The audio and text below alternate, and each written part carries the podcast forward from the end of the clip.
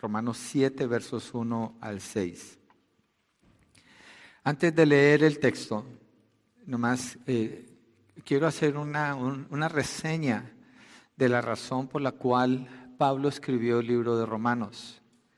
Porque eh, cuando se está preparando una predicación, se toma un texto, ahí es capítulo 7. Hay que hacer varias preguntas al texto para saber que se está manteniendo dentro del contexto completo, que es el libro. Entonces hay que entender para qué fue escrito todo el libro. Y el texto que voy a usar, qué relación tiene esa parte con el argumento completo del libro, cómo encaja en la argumentación del libro. Eso protege al predicador de no salirse del tema, sino quedarse en lo mismo que, que el autor quiso decir en todo el libro.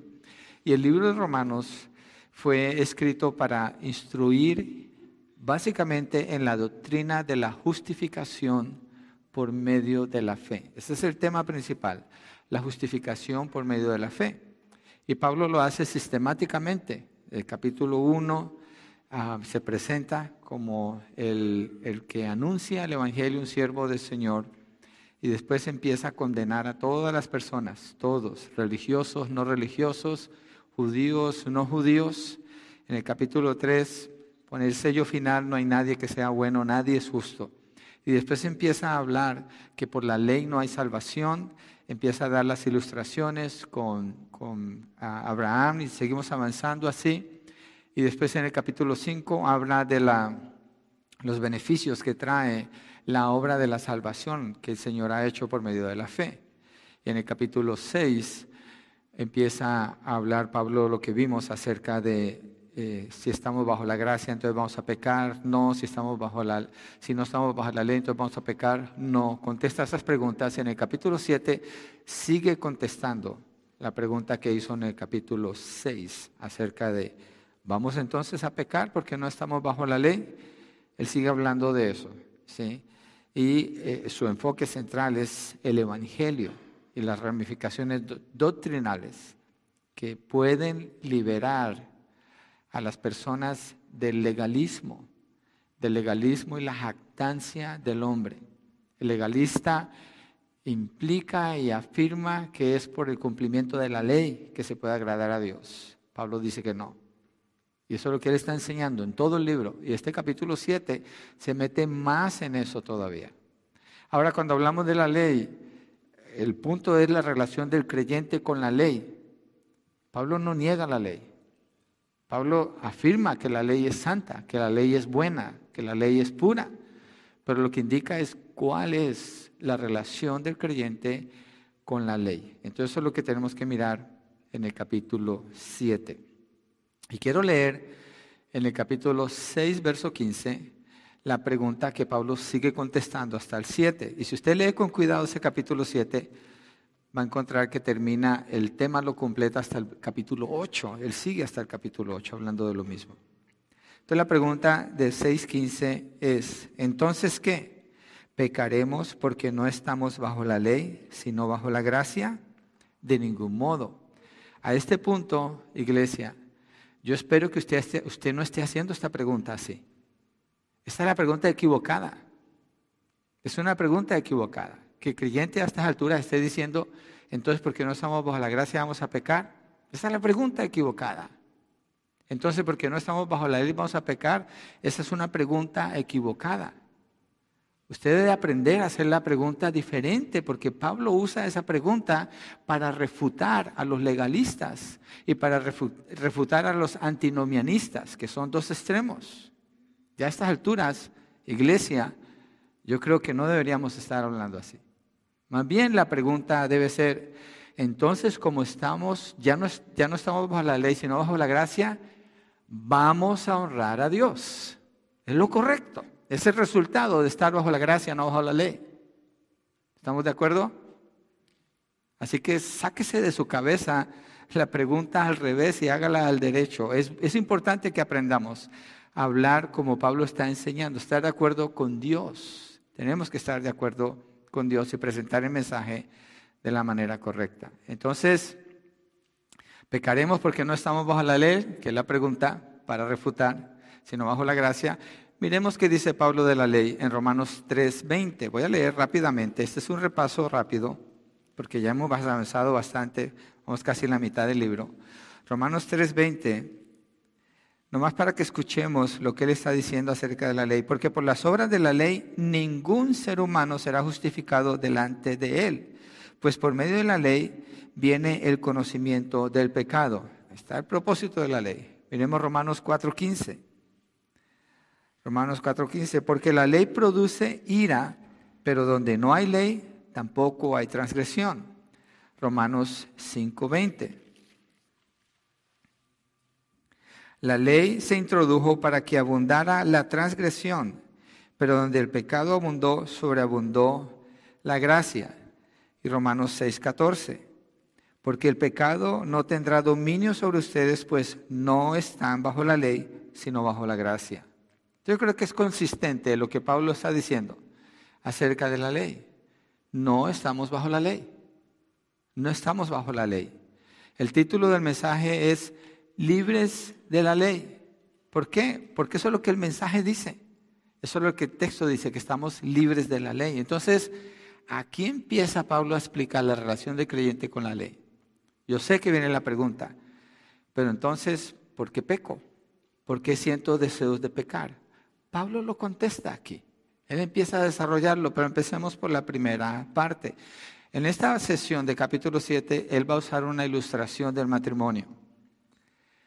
Y son, vamos a, vamos a encontrar varios personajes en la ilustración. Los voy a decir para que los tengamos en mente cuando leamos el texto. Habla de una mujer casada. La mujer casada representa al creyente. ¿Ok? Usted póngase allí. La mujer casada es el creyente. La mujer está casada con el primer esposo. El primer esposo representa la ley. Está casada con el primer esposo, ese creyente o la persona con la ley. Hay un matrimonio allí. Y el segundo esposo, y no puede haber un segundo esposo a menos que el primero haya muerto, es Cristo. Entonces, la mujer casada es el creyente, primer esposo de la ley, hay una muerte, viene un segundo esposo, que es Cristo. Eso es lo que Pablo está ilustrando aquí. Entonces leamos el texto ahora sí. Romanos 7, 1 al 6. ¿Acaso ignoran, hermanos? Pues hablo a los que conocen la ley, que la ley tiene jurisdicción sobre una persona mientras vive. Pues la mujer casada está ligada por la ley a su marido mientras él vive. Pero si su marido muere, queda libre de la ley en cuanto al marido Así que mientras vive su marido, será llamada adúltera si ella se une a otro hombre. Pero si su marido muere, está libre de la ley, de modo que no es adúltera aunque se una a otro hombre. Por tanto, hermanos míos, también a ustedes se les hizo morir a la ley por medio del cuerpo de Cristo, para que sean unidos a otro, aquel que resucitó de entre los muertos, a fin de que llevemos fruto para Dios porque mientras estábamos en la carne, las pasiones pecaminosas despertadas por la ley actuaban en los miembros de nuestro cuerpo a fin de llevar fruto para muerte.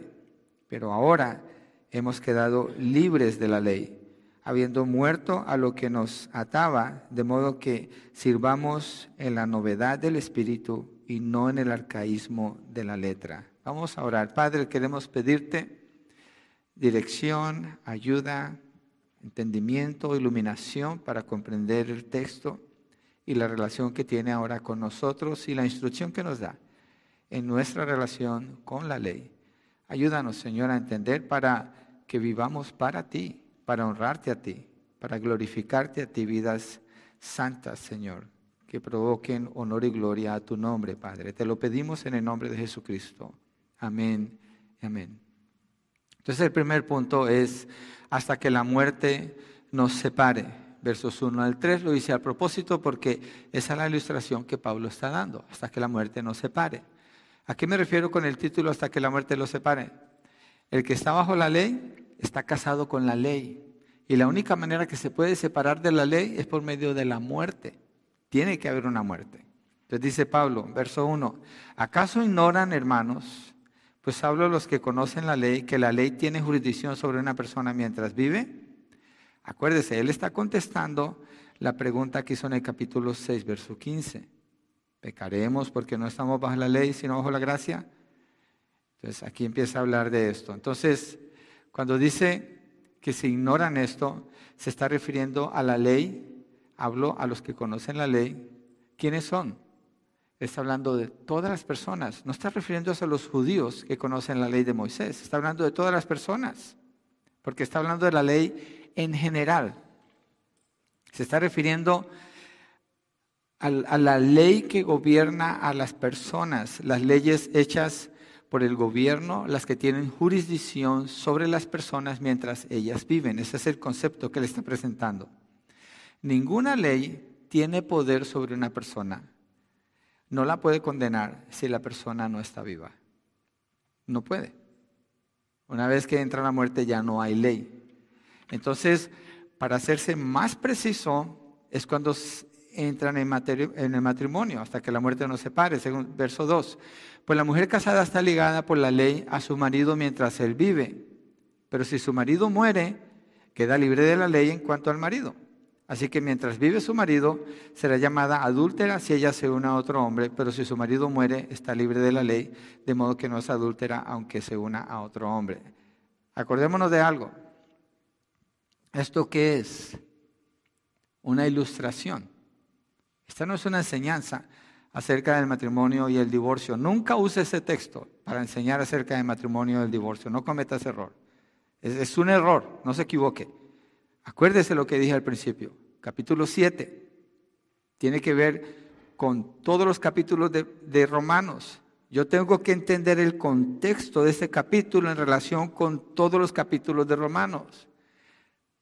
Capítulo 7 Estoy leyendo versos 2 y 3. Tengo que entender el contexto de los versos 2 y 3 en relación con el capítulo completo y el tema que él está desarrollando. Entonces tengo cuidado con el texto.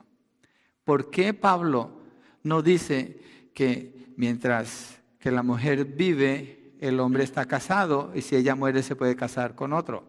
Pero él dice, mientras la mujer está casada con él y él vive, se refiere a la mujer. Porque en la ley de los judíos no hay espacio para que la mujer se salga del matrimonio, no más para el hombre. Usted lee los textos del Antiguo Testamento, usted lee los textos del Nuevo Testamento en los Evangelios, es el hombre el que puede presentar el divorcio. Esa es la cultura de ellos. Yo no estoy diciendo que eso aplica así el día de hoy.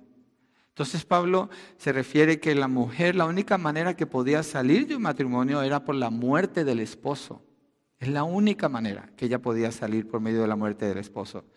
Y cuando dice esto, para que mantengamos el contexto de la ilustración, él no está contradiciendo su propia enseñanza cuando dice que una mujer, si se divorcia, se puede volver a casar. Él no se está contradiciendo. ¿sí? Es una ilustración general, no es una ilustración en cuanto al divorcio, está hablando de un principio que deja ver cómo funciona la ley y cómo termina su jurisdicción o gobierno. Entonces, para aclararlo, miremos 1 Corintios 7, 39. 1 Corintios 7, 39. No seamos como los expertos de hoy en día con el uso de las escrituras, por favor, que hacen Google y todo el mundo es experto en medicina, hacen Google y es experto en construcción, hace Google y es experto en mecánica, todo el mundo es experto hoy en día. no, con la Biblia hay que leerla toda y hay que entenderla, hay que tener cuidado con los textos. Primera de Corintios 7, verso 39, y el que está hablando aquí es el apóstol Pablo. La mujer está ligada mientras el marido vive, pero si el marido muere, está en libertad de qué? De casarse con quien desee, solo que sea en el Señor. Si se fijan, el texto de Romanos dice que no, el texto de Corintios dice que sí. ¿Cuál de los dos textos se está enseñando del matrimonio? ¿El de Romanos o el de Corintios? El de Corintios. El de Romanos no está enseñando del matrimonio. El de Romanos que está enseñando la ley. El punto que está haciendo Pablo es usando una ilustración para enseñar cómo funciona la ley, que la única manera de estar fuera de esa ley es por medio de la muerte. Miremos un texto más que nos puede ayudar, Mateo 19, 9. Y en este caso vamos a mirar las palabras del Señor Jesucristo. Hay dos, pero escogí este, Mateo 19, 9. Pero yo les digo que cualquiera que se divorcie de su mujer, salvo por infidelidad, y se case con otra, comete adulterio. ¿Hay espacio para el divorcio aquí? Sí. El Señor Jesucristo está diciendo que sí, por causa de adulterio. ¿Y puede haber otro matrimonio después de eso? Sí, el Señor está diciendo que sí. ¿Cuál es la causa de eso? Es la dureza del corazón. En consejería le decimos a una persona, divórciese, jamás va a escuchar usted eso de parte de un consejero de esta iglesia. Jamás. Nunca tomamos esa postura. Nunca. Si la persona decide hacerlo porque está dentro de lo que el Señor da permiso, es otra cosa, pero nosotros jamás damos esa consejería. No. Nosotros tomamos la postura de prevalecer en el matrimonio. Es un asunto de fe, pero también entendemos que hay una salida allí. Ok, bueno, el tema no es el matrimonio en el divorcio, pero creo, quería aclarar que Romanos no está enseñando ese tema. Romanos está hablando de la ley. ¿Estamos de acuerdo? Nos regresamos a la ley, dejamos el matrimonio a un lado. Aunque vamos a usar la ilustración, pero ok, la enseñanza es la ley. Entonces, la ilustración que le está dando allí en Romanos 7, ¿quién es la mujer casada? El creyente. La mujer casada es el creyente. ¿Quién es el primer esposo? La ley. ¿Cuál es la única manera que ella puede salir de esa relación? Si él se muere. Entonces, ¿quién tiene que morir? Si el, esposo, el primer esposo, la ley. La ley. De acuerdo a la ilustración que Pablo está usando, ese es el sentido que él le da. Ok. Pasemos al segundo punto. Ahora estamos unidos a otro. Verso 4. Dice, por tanto, hermanos míos, también a ustedes se les hizo morir a la ley por medio del cuerpo de Cristo, para que sean unidos a otro, aquel que resucitó entre los muertos, a fin de que llevemos fruto para Dios. Entonces continúa Pablo con la ilustración. Él continúa aquí. En este caso, el otro es Cristo. Ese es el otro esposo. Esa es la otra unión de la que Pablo está enseñando aquí. Entonces, lo que está haciendo Pablo es ilustrando una transferencia, una transferencia que ocurre en la persona cuando es salva, cuando la persona cree en Cristo, cuando el Señor regenera su corazón esa persona es desligada de estar bajo la ley. Ya no está ese matrimonio, ese matrimonio se muere. Y entonces es ligada con otro esposo, en este caso el Señor Jesucristo. El que gobierna la vida de esta persona ahora es el Señor Jesucristo, ese es su esposo. Porque en el contexto de la palabra, cuando hablamos de un esposo, estamos hablando de autoridad. Esa es la autoridad de este creyente. A ese quedó unido ya no a la ley. Hay una transferencia allí y queda gobernado ahora por Cristo. Es una unión que pasa de ser de una unión con la ley a una nueva unión con Cristo. Por eso dice el verso 4, por tanto, hermanos míos, también ustedes, cuando dice también ustedes, se refiere a la ilustración que dio de la mujer. Es decir, así como la ilustración de la mujer queda libre con la muerte de su primer esposo, así también usted, el creyente, ha sido libertado de estar bajo la ley. Y dice, se les hizo morir a la ley por medio del cuerpo de Cristo. Para ser libre de la ley tiene que haber muerte, tiene que haber una muerte. ¿Por qué? Porque cuando Dios dio la ley, toda la ley de Dios tiene que cumplirse. Y el Señor Jesucristo dice en el libro de Mateo, yo no vine para anular la ley, yo vine para cumplir la ley. Y Él la cumple toda, pero Él es el único que la puede cumplir. Toda cualquier otra persona que trate de hacer eso, Pablo dice en el libro de Gálatas, es un maldito, porque si falla en un solo punto de la ley es culpable de toda la ley. ¿Cuál es la realidad? Que usted y yo fallamos en la ley. No promovemos fallar la ley, pero la realidad es esa que no la podemos cumplir. Entonces la ley condena, acusa, juzga y mata. Y el Señor Jesucristo viene y Él obedece toda la ley de Dios.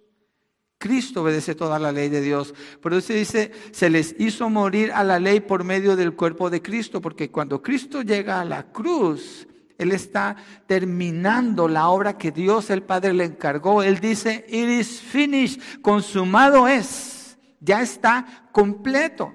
Por eso la persona cuando pone su fe en el Señor Jesucristo está poniendo su fe en una obra completa, perfecta, eterna. Y si cree que tiene que cumplir la ley, es un maldito. Porque maldito todo el que colgue, cuelgue en un madero.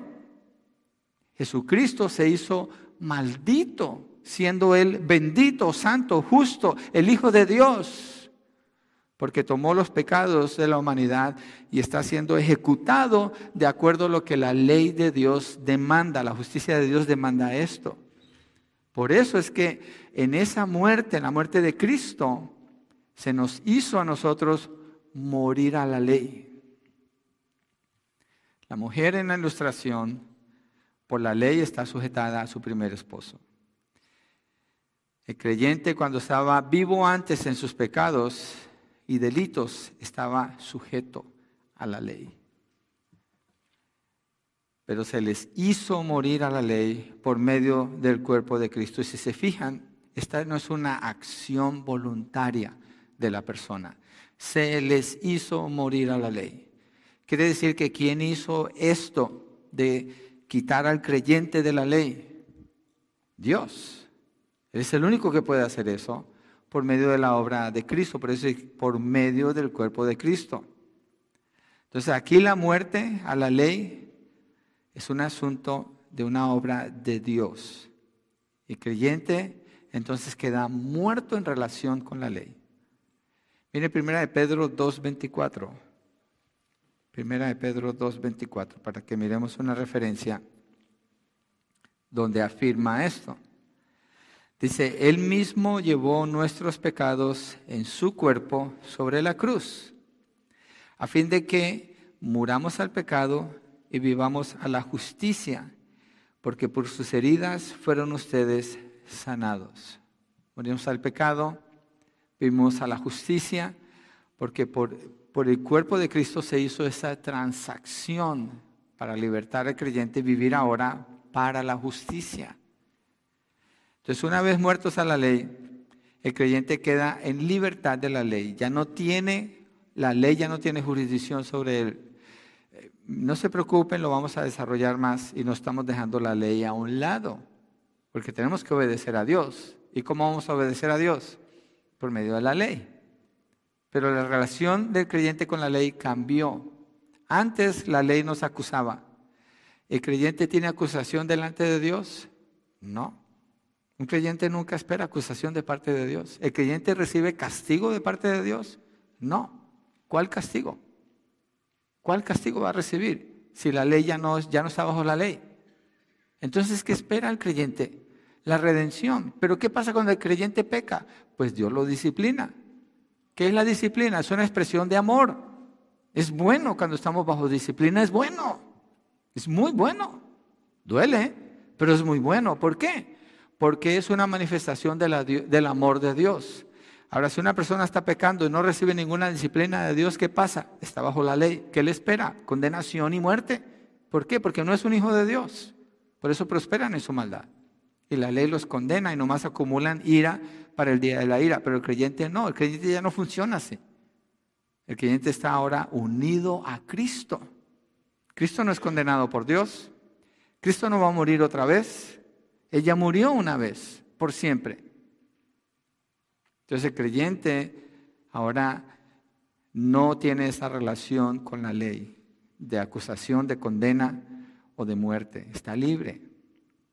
Así que muertos a la ley, es decir, al primer esposo, quedamos libres para estar unidos con otro esposo, Cristo Jesús. Y dice Pablo, para que sean unidos a otro, a aquel que resucitó de entre los muertos. Libres de la ley para finalmente ser unidos a Cristo. Y se refiere al que venció la muerte. La ley lleva a la muerte. Dios le dijo a Adán y Eva, el día que coman de este fruto, ciertamente morirán. Eso es ley. Eso es ley. Y eso fue lo que pasó con ellos. Pero entonces en Adán todos mueren. En Cristo todos viven. Libres de la ley para finalmente ser unidos a Cristo. Mire, es así. Usted no puede, escúcheme bien, se lo digo de las escrituras, usted no puede vivir bajo la ley y vivir unido a Cristo al mismo tiempo. O está en un lado o está en el otro. La semana pasada vimos la línea que, Pablo, que Pablo marca. ¿Está bajo la ley o está unido a Cristo? Usted tiene que tomar una decisión en cuanto a eso. Si su decisión es que usted está bajo la ley, tenemos que rogar por su salvación.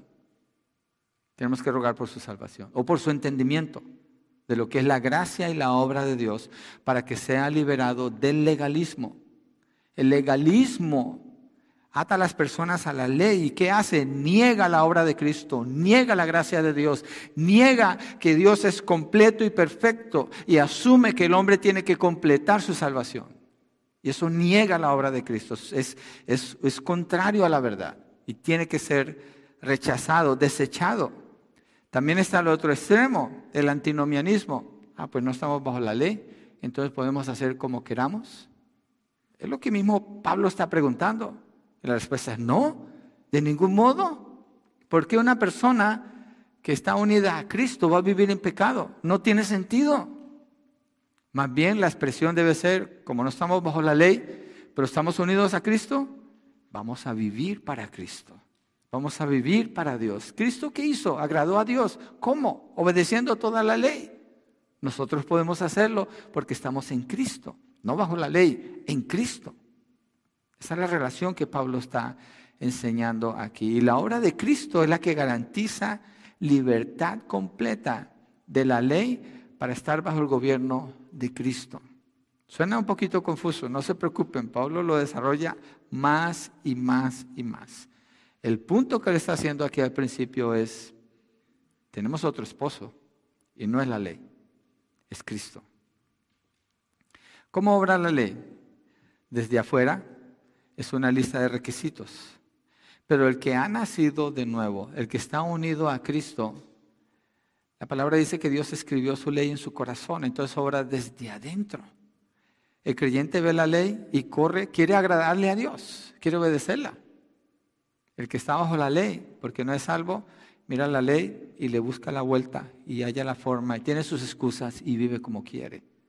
Y es condenado por la ley. Es muy diferente, muerte y vida. Entonces, ya no somos esclavos de la ley, somos esclavos de Cristo, unidos a Él en todo sentido. Libre de la ley por su muerte en la cruz y vivos para Dios por medio de su resurrección. Miremos 2 Corintios 11, 2. Mira lo que Pablo dice acerca de este casamiento. 2 Corintios 11, 2. Dice que tiene celo por los corintios y habla de lo que él les ha estado enseñando, la intención que por la cual él, les ha estado enseñando. Y dice, porque celoso estoy de ustedes con celo de Dios, pues los desposé a un esposo para presentarlos como virgen pura a Cristo.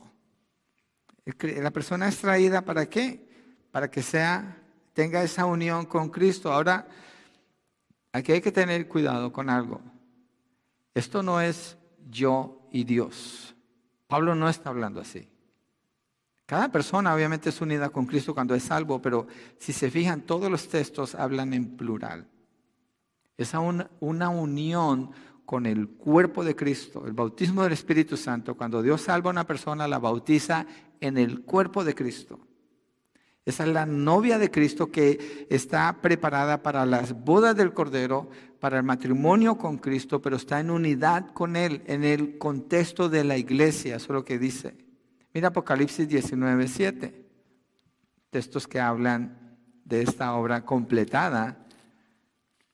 Apocalipsis 19, 7. Y les recomiendo, mire, lea Romanos 7, Léalo despacio, lea Romanos 8, usted va a ver toda la relación que mantiene hasta Romanos 8, 4. Pablo está hablando de lo mismo. Apocalipsis 19, 7 dice, regocijémonos y alegrémonos y démosle a Él la gloria porque las bodas del Cordero han llegado y su esposa se ha preparado. ¿Quién es la esposa del Cordero? Es la iglesia. Es la esposa del Cordero. No es la esposa de la ley. Es la esposa del Cordero. Esa es la unidad. Mira Apocalipsis 21, 9. Vino uno de los siete ángeles que tenía las siete copas llenas de las últimas siete plagas y habló conmigo diciendo, ven, te mostraré la novia, la esposa del Cordero. No es la esposa de la ley, es la esposa del Cordero. El creyente es unido con Cristo. Regresemos allí a Romanos 7. En la relación que el creyente tiene con la ley, ¿cuál debe ser el resultado? ¿Cuál debe ser el resultado de esa unión del creyente con Cristo? Porque no está bajo la ley. En el verso 4, voy a leerlo de nuevo, pero la última parte de la que quiero enfocarme. Por tanto, hermanos míos, también a ustedes se les hizo morir a la ley por medio del cuerpo de Cristo para que sean unidos a otro, a aquel que resucitó de entre los muertos, a fin de que llevemos fruto para Dios. A fin de que llevemos fruto para Dios. Esta unidad, es lo que produce vida, porque bajo la ley estábamos muertos. Unidos a Cristo tenemos vida. ¿Cuál vida? La vida de Cristo. ¿Cristo para qué vive? Para honrar al Padre. Entonces esa vida de Cristo se manifiesta ahora en el creyente.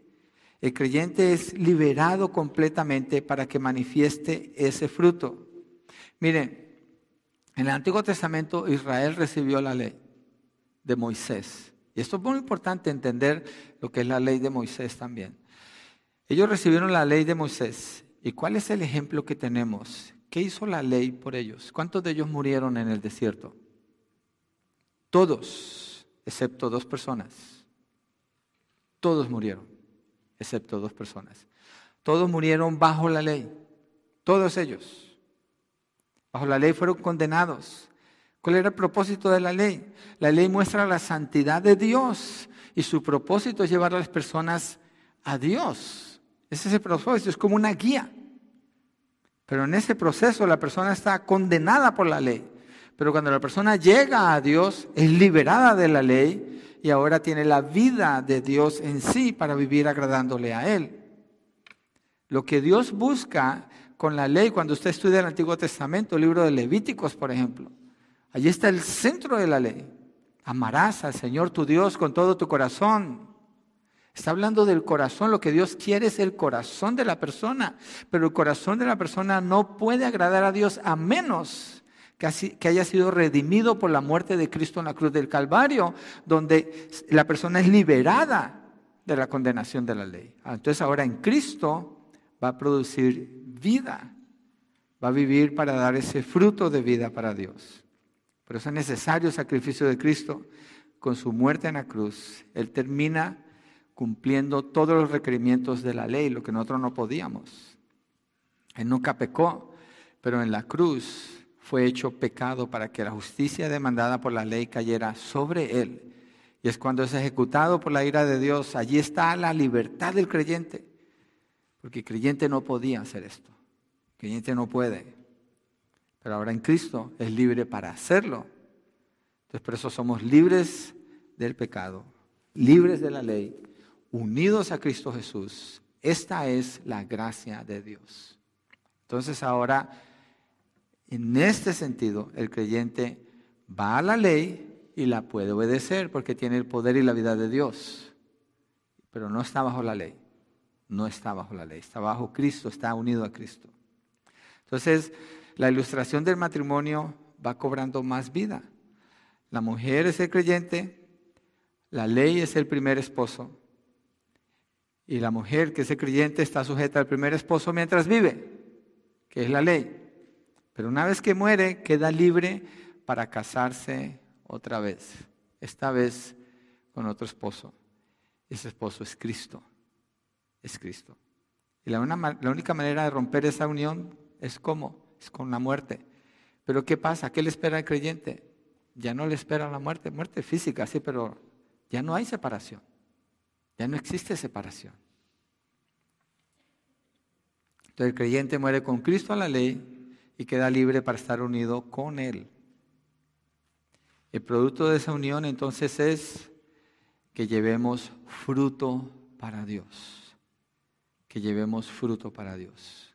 Esa es la, esa es la obra que Dios está haciendo. Y Dios no se equivoca, no podemos negar la obra de Dios. Mire Colosenses 1.6. Pablo habla allí de el fruto en la vida del creyente. Y no tuviera sentido que Pablo esté hablando así si no fuera posible. Pero como el creyente está unido a Cristo, por eso él habla así. Colosenses 1.6 y después vamos a ver el 10. Dice que ha llegado hasta ustedes, hablando del Evangelio, así como en todo el mundo está dando fruto constantemente y creciendo. ¿Qué está dando el resultado del Evangelio de creer en el Señor Jesucristo? Fruto. Dice fruto constantemente y creciendo. Así lo ha hecho haciendo también, así lo ha estado haciendo también en ustedes desde el día que oyeron y comprendieron la gracia de Dios en verdad. No dice que el día que comprendieron la ley, dice que el día que comprendieron la gracia de Dios en verdad. Y es desde entonces que se manifiesta ese fruto. Ahora miremos el verso 10. Rogamos que ustedes sean fortalecidos con todo poder según la potencia de su gloria, para obtener toda perseverancia y paciencia con gozo. Toda perseverancia y paciencia con gozo. Entonces, perdón, leí el 11, ¿no? ¿Era el 10? ¿Por qué no me dicen que me equivoqué? Que verso 10, regresémonos para que anden como es digno del Señor, si decía como que no, no encaja esto, para que anden como es digno del Señor, haciendo en todo lo que le agrada, dando fruto, aquí está, dando fruto en toda buena obra y creciendo en el conocimiento de Dios. Y después cuando habla del ruego que hace, para que sean fortalecidos en el poder del Señor. Pero el, el producto de la salvación de una persona, al ser desligada de la ley y unida a Cristo, es un fruto, el fruto de justicia, el fruto de hacer lo que es agradable delante de Dios. No hay otro fruto. Galatas 5:18 dice, pero si son guiados por el Espíritu, no están bajo la ley. ¿Y quién puede ser guiado por el Espíritu? El que está unido a Cristo. La persona que está unido a Cristo es guiada por el Espíritu Santo, ya no está bajo la ley. Tercero, antes andábamos antes dábamos fruto de muerte, para muerte. Pablo sigue haciendo el énfasis. Fíjese cómo él escribe. Sigue haciendo ese énfasis. Ahora se regresa otra vez a lo de antes para enfatizar lo que Dios ha hecho ahora. Entonces lo de antes, verso 5, porque mientras estábamos en la carne, las pasiones pecaminosas despertadas por la ley actuaban en los miembros de nuestro cuerpo a fin de llevar fruto para muerte. ¿Quién despertaba las pasiones pecaminosas? Según el texto, verso 5. ¿Quién las despertaba? La ley. La ley. Entonces, ¿la ley da vida o da muerte? Da muerte, de acuerdo a este texto. Da muerte porque despertaba, porque mientras estábamos en la carne, es decir, sin Cristo, las pasiones pecaminosas despertadas por la ley actuaban en los miembros de nuestro cuerpo a fin de llevar fruto para muerte. Estar bajo la ley es llevar fruto para muerte. Estar unidos a Cristo es dar fruto para vida. Hay una diferencia marcada aquí. Mire Tito 3:3, donde Pablo habla allí de lo que éramos, para dar una ilustración de lo que está diciendo ese texto en Romanos, mostrando lo que éramos bajo la ley. Tito 3:3, porque nosotros también en otro tiempo éramos necios, desobedientes, extraviados, esclavos de deleites y placeres diversos, viviendo en malicia, envidia, aborrecibles y odiándonos unos a otros. ¿Es esta la descripción de un creyente? No, absolutamente no. ¿Por qué? Porque un creyente da vida de justicia, no puede ser esto. Esto es lo que es una persona que está viviendo bajo la ley y el fruto es muertes. Entonces, eso es lo que éramos antes, miremos lo que éramos ahora. Punto 4. Ahora somos libres de la ley. Verso 6 de Romanos 7. Pero ahora hemos quedado libres de la ley, habiendo muerto a lo que nos ataba. Hemos quedado libres de la ley. Usted le puede decir a la persona que está al lado, tú eres libre de la ley. Yo agregaría otra pregunta. ¿Quién quiere regresar a eso? Sería negar la obra de Cristo. ¿Para qué ser esclavo cuando puedo ser libre? La libertad la tenemos por medio de la muerte, no hay otra forma. La muerte de Cristo. Hemos quedado libres de la ley. Hemos quedado libres de lo que nos ataba. Y sigue el texto allí en el verso 6, de modo que sirvamos, estar libre de la ley produce esto, que sirvamos en la novedad del Espíritu y no en el arcaísmo de la letra. ¿Qué es el arcaísmo de la letra? Es la ley del Antiguo Testamento. Ese es el arcaísmo de la letra. Entonces, ¿a qué, a qué servimos ahora? ¿Cómo vivimos? En la novedad del Espíritu. Marcos Mario eh, Marcos, Mario, Pablo. Pablo está haciendo una distinción aquí. está haciendo una distinción aquí entre el antiguo pacto y el nuevo pacto. Eso es lo que está haciendo aquí. Mire, eh, inclusive hay una, hay una rama de cristianismo que se equivocan con esto. Porque el antiguo pacto es la ley de Moisés. ¿Israel cumplió la ley? No. Ellos violaron la ley, quedaron condenados. Ellos rompieron ese pacto. Entonces dicen, sí, ellos rompieron el pacto, entonces ahora la iglesia es la que reemplaza a Israel, porque Israel nunca cumplió el pacto, quedaron separados de Dios. Pero se equivocan, porque Pablo, Dios establece un pacto antes que ese con Abraham. Y le dice, en ti serán benditas todas las naciones de la tierra. Y, le dice más el Señor, ese es el pacto que garantiza que Israel es el pueblo de Dios. El pacto que se rompe es el pacto de Moisés, porque esa es la ley. Este pacto no es de la ley, este pacto es la promesa de Dios. Israel nunca deja de ser el pueblo de Dios. Ellos se endurecieron porque rechazaron la ley, rechazaron al Mesías. Y eso permite que nosotros entremos, los gentiles, mientras que se acaba ese endurecimiento de ellos, entonces Israel es restaurado. Pero ahí nos deja ver inclusive la relación de la ley con Israel y con los gentiles, que lo vamos a ver en el capítulo 9, 10 y 11 de Romanos, que son centrales en el libro de Romanos también. Pero por ahora, esta es la relación del creyente con la ley. Ya no estamos bajo la ley, ya no servimos bajo el arcaísmo de la letra. Arcaísmo es algo antiguo, obsoleto, no sirve. Eso es lo que significa arcaísmo. Ahora servimos bajo la novedad del Espíritu. Acuérdese, lo dije al principio, Pablo enseña en el libro de Romanos la salvación por la gracia, por medio de la fe y no por la ley. Pero Pablo no niega la ley, no estamos negando la ley. Estamos afirmando la relación del creyente con la ley. ¿Cuál es esa relación? Verso 31 al 34 de Jeremías 31, ¿de qué estamos hablando? De un nuevo pacto. ¿Por qué estamos hablando de este nuevo pacto?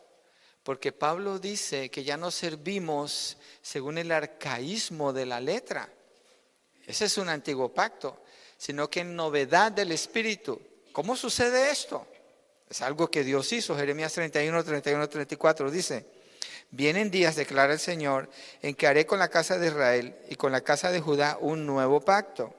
No como el pacto que hice con sus padres el día que los tomé de la mano para sacarlos de la tierra de Egipto. Mi pacto que ellos rompieron, aunque fui un esposo para ellos, declara el Señor.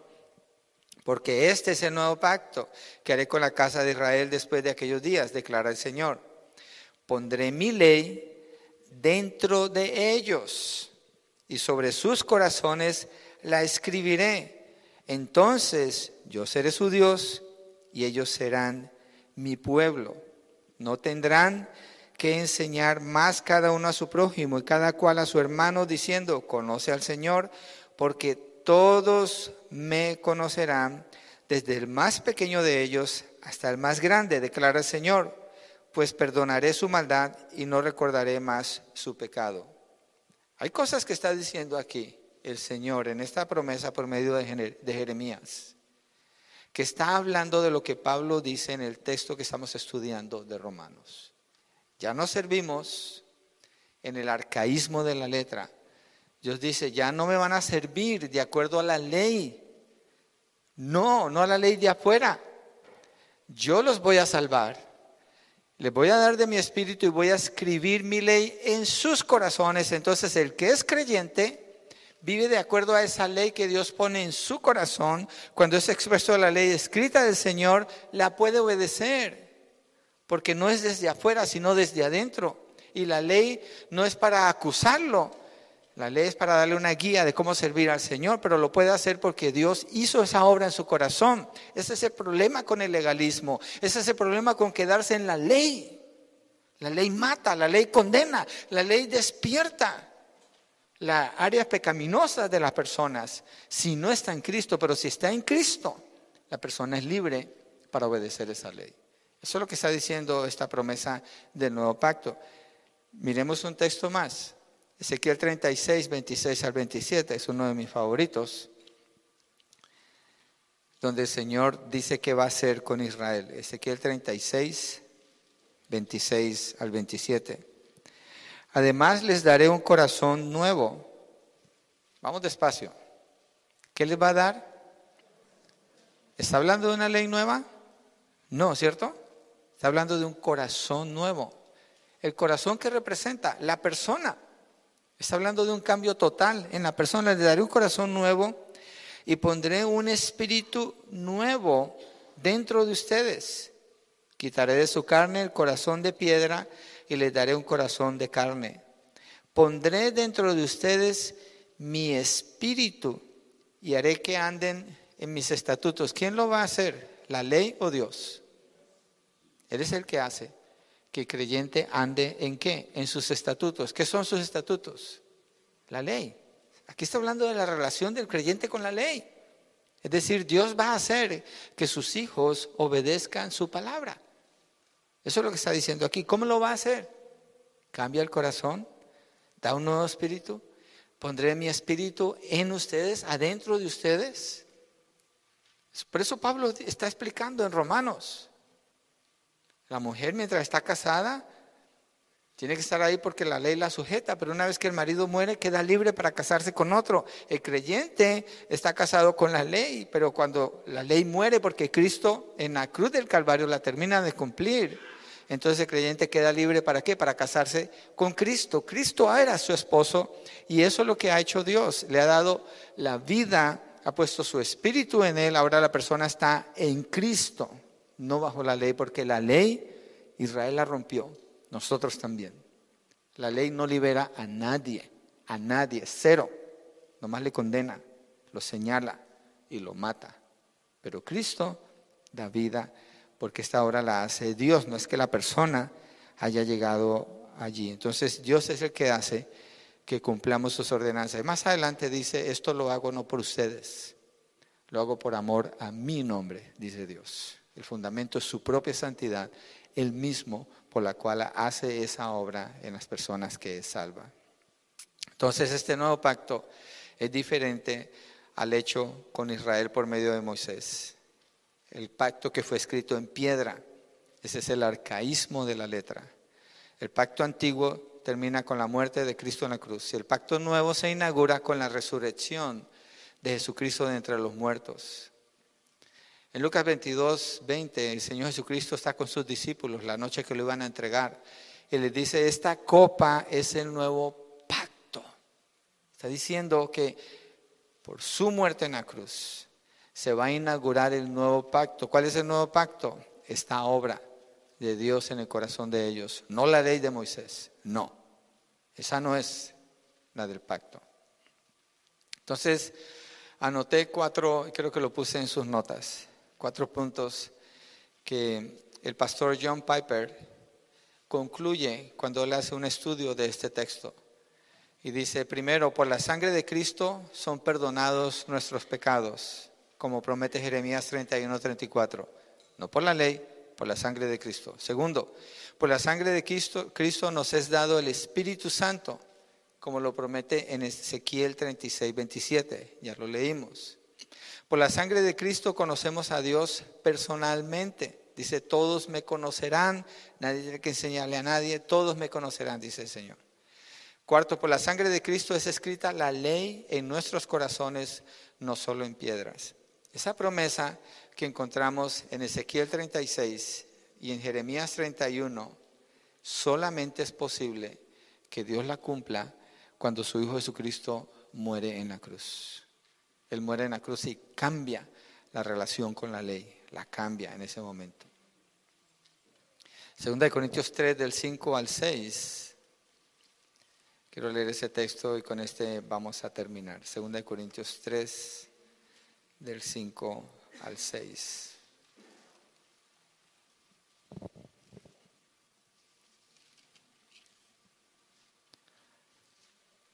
Dice, no que seamos suficientes en nosotros mismos para pensar que cosa alguna procede de nosotros, sino de nuestra que nuestra suficiencia es de Dios. Es Dios el que obra en nosotros, el cual también nos hizo suficientes como ministros de un nuevo pacto, como ministros de un nuevo pacto, no de la letra, sino del Espíritu porque la letra mata, pero el espíritu da vida.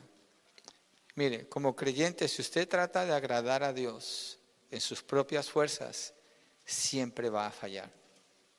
Pero si usted trata de agradar a Dios en el poder del Espíritu Santo, usted puede vencer. Esa es la, diferencia que vemos en la relación de creyente con la ley y, y el creyente estando en Cristo ahora dando fruto para Dios no por la letra, sino por el Espíritu. Es el Espíritu el que le da el poder al creyente para vencer. Y la ley de Dios es la guía que el creyente tiene, claro que sí, es la guía. Tenemos que seguir esa guía, pero ya no estamos casados a esa ley, estamos casados con Cristo. Vamos a orar, ¿por qué no nos ponemos de pie y oramos juntos? Ahora se tiene que pensar en la aplicación que esto tiene para su vida. En la aplicación para mi vida es, soy libre, soy libre para servir a Dios, soy libre para honrar a Dios. El Espíritu Santo me da el poder, me da el querer como el hacer para buscar del Señor y agradarlo a Él de todo corazón. Es una obra del Espíritu, no de la ley, del Espíritu. Señor, gracias. Queremos bendecirte, Señor, y darte gracias por esta instrucción que encontramos aquí en Romanos capítulo 7. Gracias Señor porque la ilustración hace claro que hemos sido separados por la muerte de Cristo, de la ley, y hemos sido unidos con Cristo. Ahora somos de Cristo. Estamos unidos a Él y bajo su gobierno, bajo su soberanía. Señor, gracias, porque esto lo que produce es libertad para honrarte desde el corazón, desde lo más profundo de nuestro hacer, para agradarte a ti, para vivir para ti, Señor, de acuerdo como tu ley nos indica. Gracias, Padre. Te bendecimos, Señor. Te exaltamos. Te damos la gloria y la honra por esta libertad que ahora tenemos. Porque la ley nos guía en cómo obedecerte, pero no, no, no nos condena, no nos juzga. Nos puede mostrar áreas para corregir, pero estamos libres en Cristo Jesús. La condenación ya sucedió en Cristo. Para nosotros quedó la libertad y el perdón y el fruto de vivir una vida agradable para Dios, porque estamos en Cristo. Padre, oramos por las personas que no están en Cristo pidiendo por sus corazones de piedra que sean cambiados por corazones de carne, por espíritu muerto que hay en ellos, Señor, que les lleva en sus delitos y pecados para que sea transformado por un espíritu vivo y reciban el espíritu de Dios, como dice la promesa en Ezequiel 36. Te lo pedimos, Señor, por esa fe para creer, para confesar a Cristo como el Señor y creer en el corazón que Dios le levantó de entre los muertos. Entonces serán salvos. Gracias, Padre, te bendecimos, te damos toda gloria y honra en el nombre de Jesucristo. Amén y amén.